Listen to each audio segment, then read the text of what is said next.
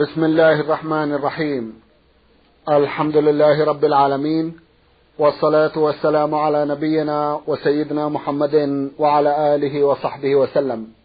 مستمعي الكرام السلام عليكم ورحمة الله وبركاته وأسعد الله أوقاتكم بكل خير. هذه حلقة جديدة مع رسائلكم في برنامج نور على الدرب. رسائلكم في هذه الحلقة نعرضها على سماحة الشيخ عبد العزيز ابن عبد الله بن باز الرئيس العام لإدارات البحوث العلمية والإفتاء والدعوة والإرشاد. مع مطلع هذه الحلقة نرحب بسماحة الشيخ ونشكر له تفضله بإجابة سادة المستمعين. فأهلا وسهلا بالشيخ عبد العزيز. حياكم الله. حياكم الله. أولى رسائل هذه الحلقة رسالة وصلت إلى البرنامج من الدمام وباعثها المستمع عبد الرحمن الدوسري. الأخ عبد الرحمن يسأل ويقول في أول أسئلته ما معنى قول الحق تبارك وتعالى والذين هم عن اللغو معرضون؟ بسم الله الرحمن الرحيم. الحمد لله وصلى الله وسلم على رسول الله وعلى آله وأصحابه ومن اهتدى بهداه. أما بعد قد قال الله جل وعلا في كتابه العظيم في وصف عباده المؤمنين قد أفلح المؤمنون الذين هم في صلاتهم خاشعون والذين هم عن اللغو معرضون. فسر علماء اللغو بأمور ثلاثة. أحدها الشرك لأنه باطل ولاغي يجب اطراحه والحذر منه. الثاني المعاصي لأنها باطلة أيضا يجب الحذر منها. الثالث كل شيء لا فائدة فيه ولا مصلحة فيه فهو من اللغو.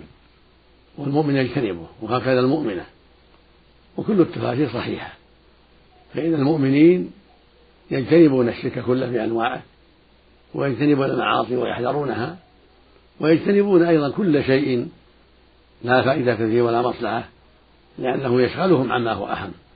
فهكذا ينبغي للمؤمن أن يكون حذرا من أنواع الشرك كلها ومن سائر ما حرم الله من المعاصي وحذرا أيضا مما يشغله عما هو أهم من الأشياء التي لا فائدة فيها من قول أو عمل. نعم.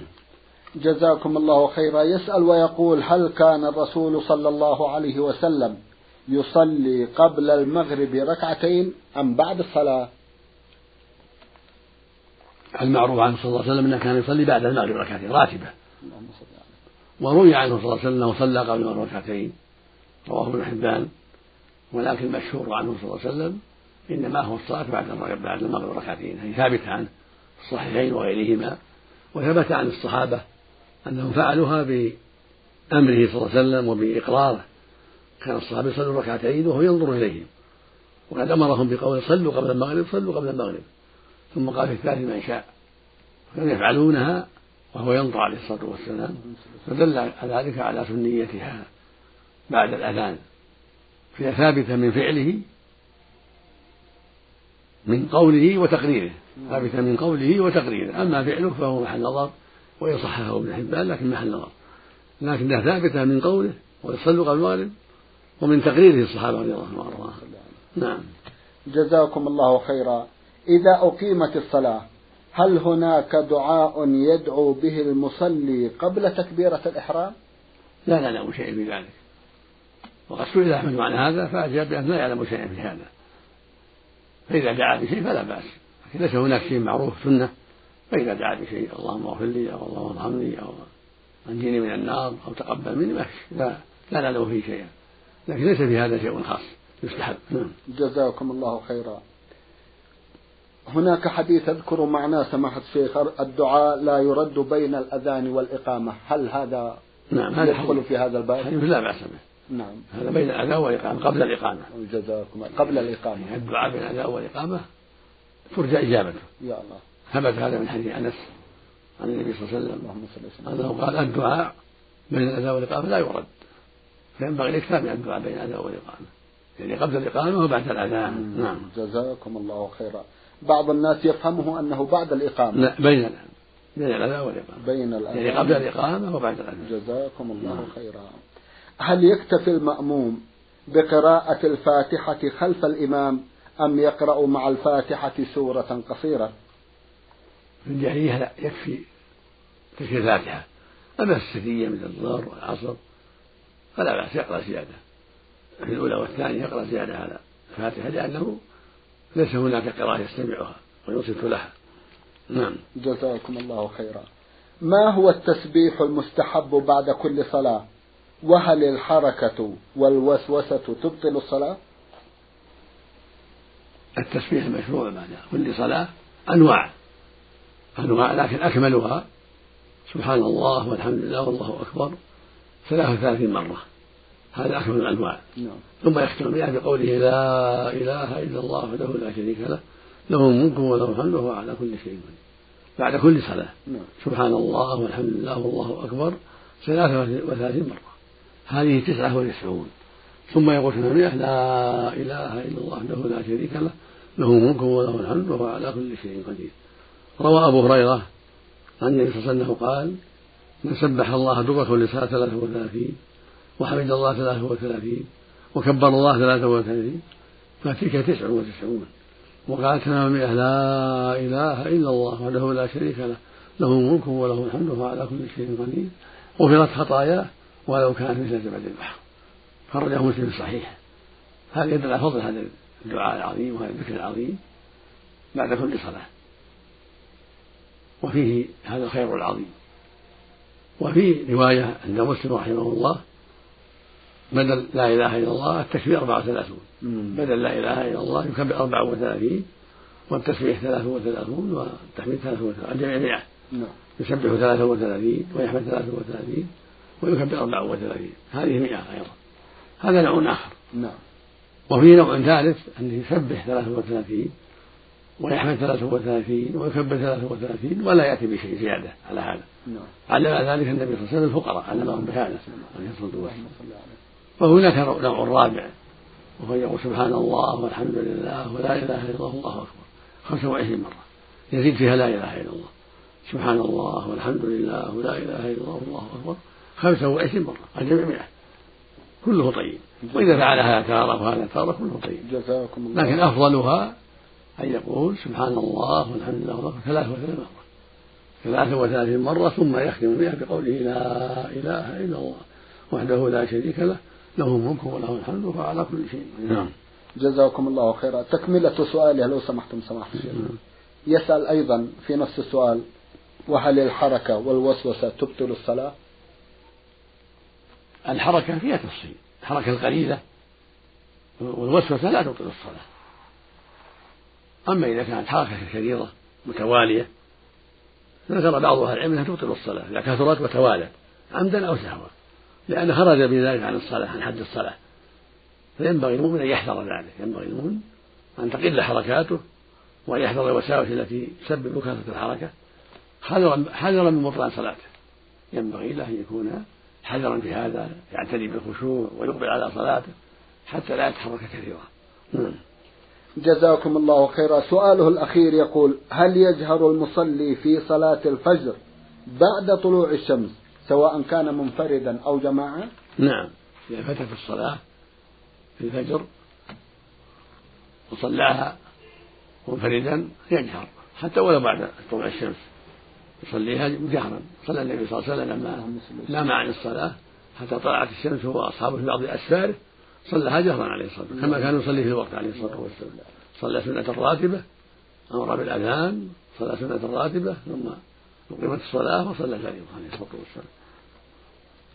جزاكم الله خيرا. من اليمن لواء المستمع محمد ناجي يسأل ويقول إنني قد أفطرت يوما من أيام رمضان.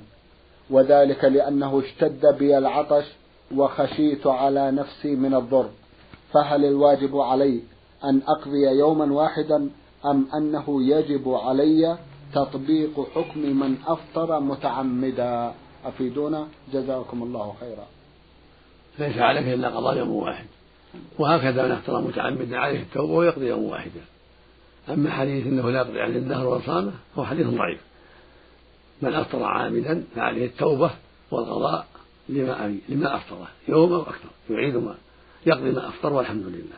مع التوبة النصوح أما من اضطر إلى ذلك كمسألتك الذي خشيت معها الضرر البين ثم أفطرت فإنك تقضي هذا اليوم. وتمسك باقي النهار. إذا أفطرت تمسك وتقضي. إذا عند الضرورة وخوف من المرض الشديد أو الموت. نعم. إذا لم يمسك سماحة الشيخ. إذا أفطر ولم يمسك بقية يوم يأثم يأثم يأثم وعليه التوبة نعم. جزاكم الله خيرا. المستمع حمد القحطاني من هجرة طريف بعث يسأل ويقول أرجو منكم تفسير سورة الكوثر. يقول الله سبحانه إنا أعطيناك الكوثر. هذا خطاب النبي صلى الله عليه وسلم. اللهم صل عليه والكوثر نهر في الجنة. رآه لما عري به عليه الصلاة والسلام. نهر عظيم في الجنة. يصب منه ميزابان يوم القيامة في حوضه صلى الله عليه وسلم الذي في الموقف يوم القيامة. فصل لربك وانحر يعني شكرا لله. صل له ما أمرك الله به من الصلاة. وقال بعضهم معنى صلاة العيد. وانحر يعني اذبح الهدايا اذبح الضحايا. والآية أعم تعم الصلوات كلها نعم. وتعم النحر كله. نعم. من الضحايا وغير الضحايا كلها تنحر لله سبحانه لا, لا لغيره جل وعلا. ولكن صلاة العيد وصلاة وذبح النهر داخل في ذلك. فصل لربك لا لغيره. يصلي له وحده سبحانه وتعالى. صلاة الخمس صلاة العيد وصلاة الجمعة كلها لله وحده. وهكذا صلاة النافلة كلها لله. وهكذا النحر كما قال تعالى قل إن صلاتي ونسكي ومحياي ومماتي لله رب العالمين فالصلاة لله والنحر لله. كما أن الصدقة لله والسجود لله والدعاء لله. ليس المسلم أن يدعو غير الله ولا يسجد لغير الله ولا أن ينحر لغير الله. بل يجب أن تكون أعماله لله وحده سبحانه وتعالى. إن شانئك هو الأبتر. شان المبغض المعادي. نعم، نعم. والأبتر هو الناقص المقطوع. فبغض النبي صلى الله عليه وسلم وشانئه هو الأبتر في الدنيا والآخرة. المقطوع الصلة بالله عز وجل والصلة بأسباب السعادة. وليس له إلا النار نعوذ بالله. نعم. جزاكم الله خيرا. رسالة من أحد الإخوة السودانيين وسؤالها طويل على طريقة إخوتنا في السودان. يقول فيه أنا سوداني مقيم في المملكة العربية السعودية والحمد لله على ذلك. لي أخت شقيقة في السودان أرسلت لي بسؤالها لكي أرسله لكم ونص سؤالها كالآتي. في بداية حياتها أي في السنة الأولى من سن بلوغها أفطرت ثمانية أيام من أول شهر رمضان حتى اليوم الثامن. وكانت هذه السنة هي أول سنة تشعر فيها بعلامات البلوغ وكانت لا تدري بذلك وواصلت من اليوم الثاني حتى نهاية الشهر والحمد لله حتى الآن هي مواظبة على صيامها المفروض والتطوع وعلى صلواتها المفروضة والنوافل. وهي مؤمنة ومتدينة والحمد لله على ذلك. والآن قد ناهزت الثلاثين من عمرها وتذكرت تلك الأيام الثمانية وسألت أحد العلماء في السودان وأفتى لها بأن تصوم عن كل يوم شهرين. والآن ومن حوالي ستة شهور هي مواصلة في الصيام. ولا أدري هل هذا هو السبيل الوحيد أم ماذا خوفي عليها يكاد يقتلني. كيف تصوم أربعمائة وثمانين يوما مقابل ثمانية أيام؟ وهي مصرة على إتمام الأربعمائة وثمانين يوم. فأفتونا جزاكم الله خيرا. هذه فتوى باطلة. لا أساس لها من الصحة. هذا جهل كبير من من أفتاها بذلك ليس عليها إلا الأيام الثمانية فقط. ليس عليها أن تصوم إلا الأيام الثمانية. مع التوبة والاستغفار ويطعم مسكين عن كل يوم نص صاع كيلو ونص تمر أو رز عن كل يوم تجمع وتعطاها بعض الفقراء أربعة أصواع عن ثمانية أيام أو 12 كيلو عن ثمانية أيام كل يوم عن كيلو ونصف يعطاها بعض الفقراء والصيام ثمانية أيام فقط مثل ما أفطرت. أما هذه الفتوى عن كل يوم شهرين فهذه فتوى باطلة. نسأل الله السلامة والعافية. جزاكم الله خيرا.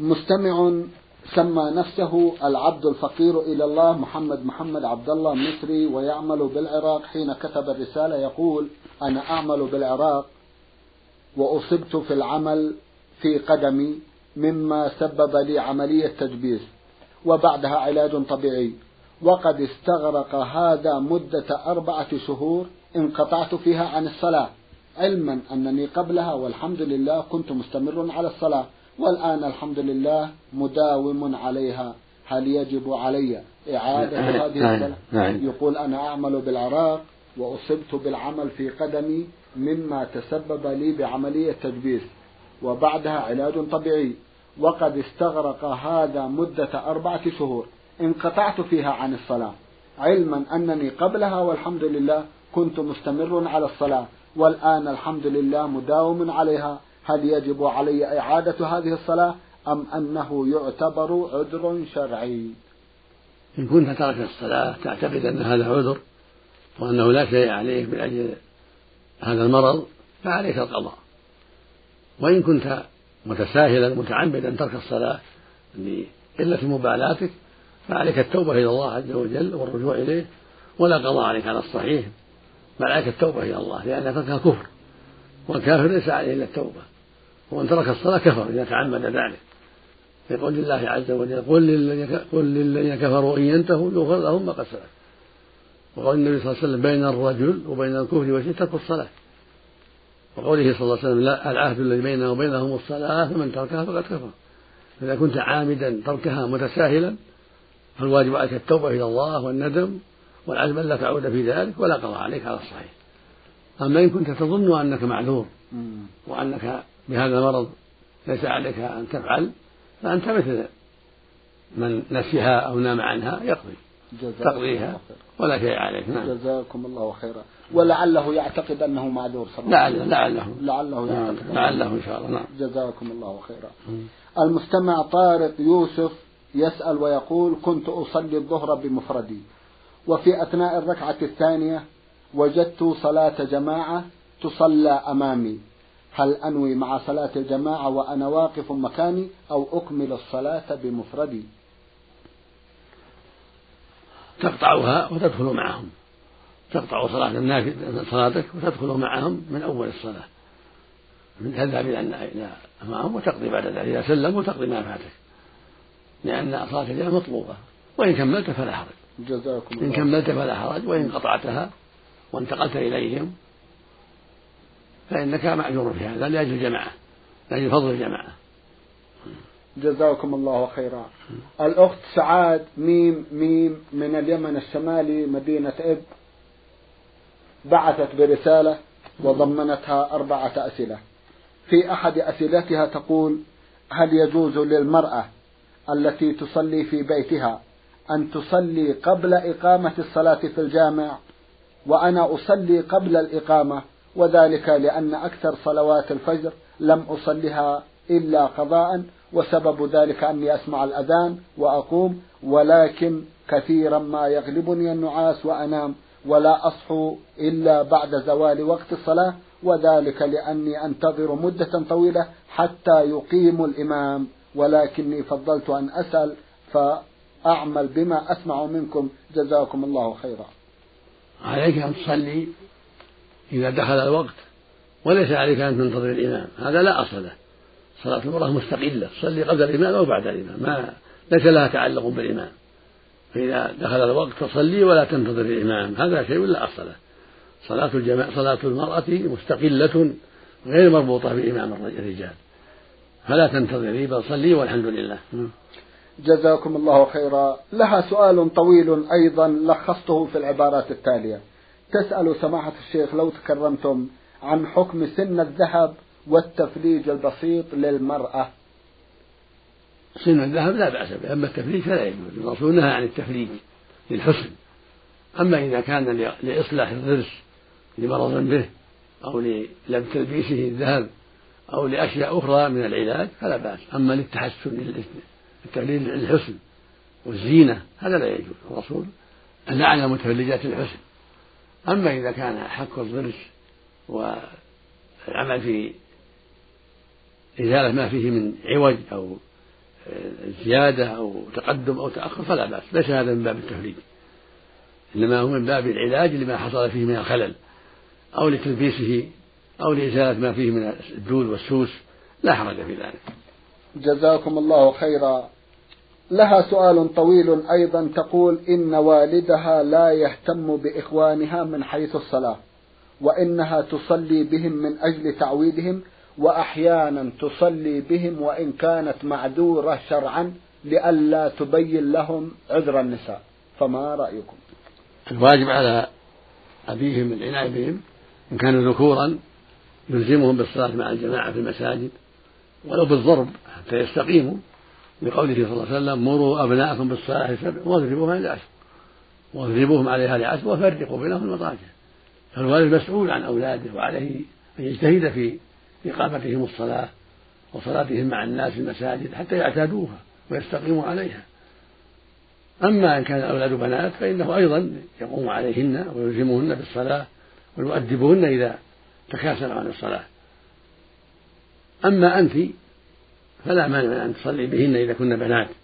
تعلمينهن وتقيه وسطهن وتعلمينهن الصلاة لأنهن بنات. أما الأولاد لا الذكور يلزمهم الخروج إلى المسجد وليس المرأة تصلي بهم. المرأة لا تصلي بالرجال ولكن تقومين عليهم وتوجهينهم إلى الصلاة في المسجد ولو بالتوبيخ إذا دعت الحاجة إلى ذلك ولو بالضرب إذا كنت الكبيرة وهم الصغار إذا أهملهم أبوهم. ولا تصلين بهم. لا تصلي أنت بهم إذا كانوا ذكورا. ولكن تأمرينهم وتجاهدينهم حتى يصلوا في الجماعة. وتشجعين الوالد على القيام عليهم وتطلب منه العناية بهم من باب التعاون على البر والتقوى. أما البنات فلا بأس أن تصلي بهن وتعلمينهن حتى يعتن ذلك. والإمامة تكون وسط النساء لا لا قدامهن. أما أن تصلي بهم وأنت في الحيض لا يجوز هذا هذا منكر. ليس لك أن تصلي بهن وأنت حائض أو نفساء ولو قصدت الخير. ليس لك هذا الحائض لا تصلي ولا تستعمل أعمال الصلاة تفهم الصلاة ولا تصلي وهي نفساء ويحرم عليها هذا العمل هذا شر عظيم ومنكر. نسأل الله السلامة. نعم. جزاكم الله خيرا. بالنسبة للمعلم إذا أراد أن يعلم الصبيان وهو على غير وضوء يجوز له ذلك سماحة الشيخ؟ يعلمهم كيفية الصلاة لكنه على غير وضوء. ما ما هو بهذه الصلاة يعلم. الركوع كذا والسجود كذا نعم. ما في بأس. لا بأس بها لا, لا يصلي بما على أنها صلاة. جزاكم الله خيرا. جزاكم الله خيرا. رسالة خطها خط أهل المغرب العربي وصاحبها يقول محفوظ ابن محمد محمود. يسأل ويقول مسلم مقيم ببلد غير إسلامي. وإن ذبح الأضحية قد لا يجد محتاجا يطعمه منها. فهو يرى أن يرسل بثمنها لفقراء المسلمين أو لتذبح بأرضهم. فما تعليقكم على هذا؟ أفيدونا جزاكم الله خيرا. لا مانع في ذلك. إن أرسلها تذبح هناك نعم. هذا حسن في بواسطة الثقات. وإن أرسل قيمتها فلا بأس. لكن كونه يذبحها عنده إذا تيسر من يأكلها من أصحابه وإخوانه أفضل. يقيم السنة في محله في الأقليات الإسلامية ويهدي إلى إخوانه الطلبة والمسلمين. ويهدي منها الكفار ما في بأس إذا كانوا غير محاربين للإسلام في محال أمن وعدم محاربة للإسلام لأنها صدقة تطوع. وإن أرسلها لفقراء في أفريقيا أو لمجاهدين في الأفغان أو أرسل قيمتها فلا بأس ذلك ما كان عنده من يأكل منها ويستفيد منها. جزاكم الله خيرا. من مهد الذهب المستشفى رسالة وصلت من أحد الإخوة المستمعين يقول ألف غين عين ألف. أيضا سؤاله عن الأضاحي. يقول عن الأضحية الواحدة هل تكفي أو تجزئ عني وعن والدي علما بأني متزوج ولي أسرة وطبعا الوالد له كذلك. إذا كنتما في بيت واحد ذبيحة واحدة تكفي عنكما. السنة عنك وعن أبيك وزوجاتكما وأولادكما. أما إذا كنت في بيت مستقل وأبوك في بيت مستقل فالسنة أن يضحي كل واحد منكما عن نفسه وأهل بيته. لقوله صلى الله عليه وسلم في الحديث لأنه صلى الله عليه وسلم كان يضحي بشاتين بكبشين عليه الصلاة والسلام. كان يضحي بكبشين أملحين أحدهما عن عنه وعن أهل بيته والثاني عن أمة محمد عليه الصلاة والسلام. فالحاصل أنك إذا كنت مستقلا وهو مستقل السنة أن يضحي كل واحد عن نفسه وأهل بيته. أما إذا كنت في بيت واحد مجتمع حالكم واحدة تكفي واحدة. وإن ضحيتم بأكثر فلا بأس. الأمر في هذا واسع. جزاكم قال أبو أيوب الأنصاري رضي الله عنه الصحابي الجليل كنا في عهد النبي صلى الله عليه وسلم نضحي بالشاة واحدة. يضع بها الرجل عنه, وأهل بيته. نعم. جزاكم الله خيرا. سؤاله الأخير يقول لدى زوجتي بعض الحلي من الذهب؟ ولنا ثلاث سنوات لم نزكه. هل يجب على حلي النساء زكاة؟ وما مقدارها؟ الصواب أن فيها الزكاة. هذا الراجح من أقوال العلماء. فيها خلاف من أهل العلم لكن الصواب أن فيها الزكاة. في كل ألف خمسة وعشرون. فإذا بلغت النصاب زكيت والنصاب عشرون مثقالا ومقداره اثنان وتسعون غرام وبالجنيه السعودي أحد عشر جنيه ونصف. فإذا بلغ النصاب بلغت الحلي النصاب وحال عليها الحول وجبت فيها الزكاة في أصح أقوال أهل العلم. يعطى يعطاها الفقراء كسائر الزكوات. وعليكم أن تزكوا عن السنوات الماضية. إذا كانت المرأة قد علمت بهذا في السنوات الماضية فعليها أن تزكي عن السنوات الماضية. أما إذا كانت لم تعلم إلا أخيرا فإنها تزكي في المستقبل والحمد لله. والماضي يعفو الله عنه لعدم العلم. جزاكم الله نعم. سماحة الشيخ في ختام هذا اللقاء أتوجه لكم بالشكر الجزيل بعد شكر الله سبحانه وتعالى. على تفضلكم بإجابة السادة المستمعين وآمل أن يتجدد اللقاء وأنتم على خير. نسأل الله اللهم مستمعي الكرام كان لقاؤنا في هذه الحلقة مع سماحة الشيخ عبد العزيز ابن عبد الله بن باز الرئيس العام لإدارات البحوث العلمية والإفتاء والدعوة والإرشاد. شكرا لسماحته. وأنتم يا مستمعي الكرام شكرا لحسن متابعتكم. وإلى الملتقى. وسلام الله عليكم ورحمته وبركاته.